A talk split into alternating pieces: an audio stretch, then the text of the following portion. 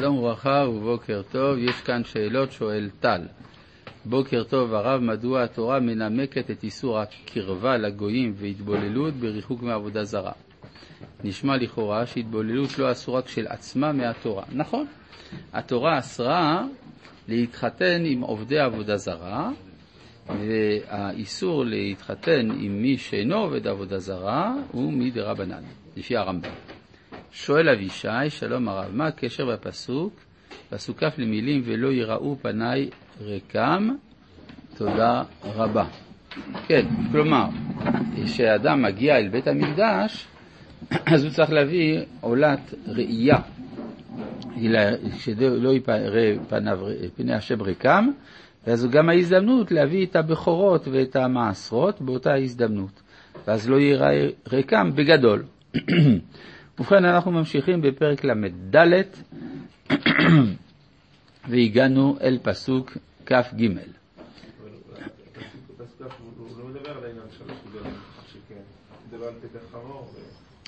כן, אבל יש חג המצות. חג המצות לפני כן. עכשיו, חג המצות, צריך להביא אז את קורבן פסח, ואת קורבן חגיגה, ואת עולת הראייה, וזו גם ההזדמנות להביא את הבכורות. כלומר, בדרך כלל היו מביאים את הכל ביחד. אדם עולה למקדש, אז הוא מביא כבר את כל מה שיש לו להביא, במיוחד שזה אחת התקופות שבהן הצאן ממליט.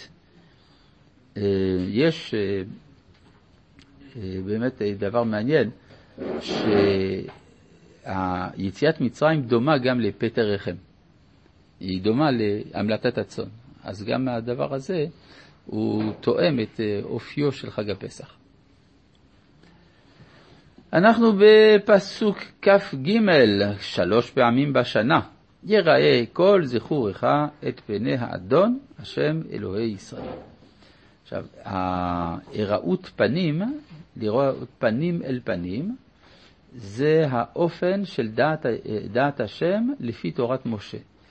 יש, אצל אומות העולם יש רעיון כזה שנקרא מיסטיקה. פירוש הדבר, היבלעות בתוך האלוהות. זה סוג של מוות. בעוד שבתורת משה מדברים על פנים אל פנים, כמו אוהבים שפוגשים זה את זה, אבל אינם בטלים זה לזה. אז הדיאלוג הוא בעצם החוויה העליונה שמתקיימת שלוש פעמים בשנה במקדש. רואים את ה... יראה את הפנים, כשם שבא לראות, כך בא לראות. למה זכורך ולא כל אחד? מה עם נשים? נשים פטורות מן הראייה. אלא שהזכר הוא זה ששומר על הזכר של הזהות, לכן גם נקרא זכר. ויוצא שגם נשים הן נראות את פני השם, גם אם הן לא עולות, דרך זה שכל זכוריך עלה. לראות את, לראות את פני האדון השם אלוהי ישראל. יש uh, בספר הזוהר ביטוי אה, לכאורה מבהיל, פני האדון השם, דא רבי שמעון בר יוחאי. זה רבי שמעון בר יוחאי. אז אה, וכי יש כוונה, חלילה, להפוך אדם לאלוה, זה לא מתאים כל כך ליהדות, אלא הכוונה שהפנים של האדם, האדם כרשב"י כמובן, הם גילוי האור של אינסוף בעולם, ולכן כל אה, מי שיש לו טענות נגד למשל זה שחסידות חב"ד משתמשת בביטויים נועזים כלפי הרבי מלובביץ', אני מוכן לשמוע את הביקורות האלה אחרי שיתרצו לי מה ההבדל בין זה לבין דברי הזוהר על רשב"י. טוב, פסוק כ"ד. הכוונה היא לעלות לארץ ישראל? אה, לא, לא, למקדש. למקדש. כן, כ"ד. אי אפשר להיות בבית המקדש אם הוא לא קיים, הוא כרגע... קשה לעלות לבית המקדש אם בית המקדש לא קיים, זה נכון. נכון, נכון, נכון. אז מה עושים במקום? אז לא עושים, זה בדיוק העניין. היום אנחנו... יש לנו היום מצב שבו אין לנו, את ה... אין לנו האפשרות של המפגש פנים אל פנים עם האלוהות, כן? כלומר, אנחנו צריכים להיות מודעים למצב הלא טוב שבו אנחנו נמצאים, כן? אם אדם חושב שמצבי חולי הם בריאות, אז הוא לא יבריא. אם אדם יודע שמצבו הוא חולי, אז יש לו סיכוי גם להבריא. לכן אנחנו מתפללים שיבנה בית המקדש ושנוכל להיראות את פני השם. כי הוריש, פסוק כ"ד, כי הוריש גויים מפניך והרחבתי את גבוליך, ולא יחמוד איש את ארצך בעלותך לראות את פני השם אלוהיך, שלוש פעמים בשנה.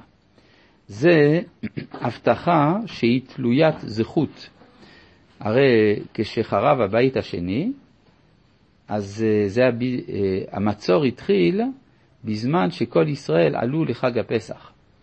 ולכן היו הרבה מאוד הרוגים בחורבן בית שני, כי זה היה בדיוק בזמן שירושלים הייתה מוצפת אה, בני אדם. כן? כלומר, זה בדיוק מה שבא לומר, הכתוב. כלומר, אם אתה תעשה מה שהשם אומר, אז הוריש גויים מפניך, ולא יחמוד איש את ארצך בעלותך. אבל אם לא תעשה, אז אדרבה, זה עלול להתהפך. לכאורה הכוונה לא על ירושלים, אלא על, על המקומות ש... שבהם גרים העולי רגלים, כאילו ששם... כן, כן, ברור, ברור. אדרבה, אז לכן יכלו גם לכבוש את ארצך. זה בדיוק העניין. כיוון שכולם היו, עלו לארץ, עלו לירושלים, אז לכן הרומאים יכלו להשתלט על הארץ. זאת הבעיה. כן. לא תשחט... אה? לא, כי יש, סתם, יש שאלה טכנית. אם כולם עולים, מי ישמור על הארץ? זו שאלה, הייתי אומר, אסטרטגית מתבקשת. כן? לא תשחט על חמץ דם זבחי, ולא ילין לבוקר זבח חג הפסח. עכשיו, יש הלכות, אם כן, שקשורות אל המקדש ולשלושת הרגלים ביחד. הראשונה, לא תשחט על חמץ דם זבחי. זאת אומרת, בזמן שאתה זובח, אסור שיהיה לך חמץ, ולכן מכאן הדין שאנחנו מבערים את החמץ בבוקר של ערב פסח, בבוקר של י"ד, כדי שבזמן ההקרבה, שהוא י"ד אחרי הצהריים, יהיה כשכבר אין לנו חמץ.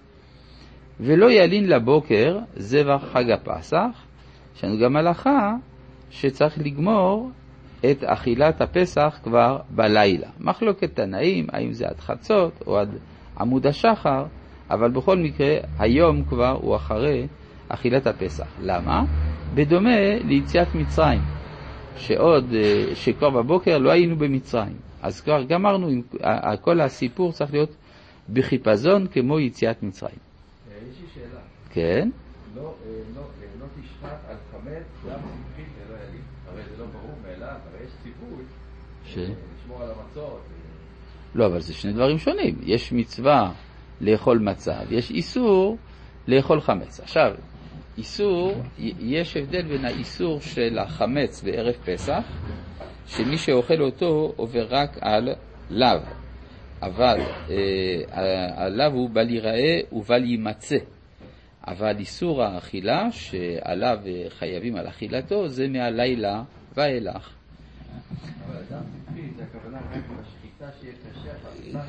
לא, לא, שבזמן ששוחטים את הקורבן, קורבן הפסח, שזה אחרי הצהריים, כבר אין לך חמץ בבית, זה הכוונה. כן. ראשית ביקורי אדמתך, תביא בית השם אלוהיך. אז אם ככה, יש לנו מצווה קודמת שייכת לחג הפסח, חג המצות. המצווה השנית שייכת לחג השבועות. ראשית, ביקורי אדמתך, תביא בית השם אלוהיך. אם כי הביקורים מביאים אותם החל משבועות, לא חייבים בשבועות. החל משבועות, ואז יוצא שההלכה השלישית, לא תבשל גדי בחלב אמו, מתייחסת לחג הסוכות. ככה זה צריך להיות, כן? יש היגיון.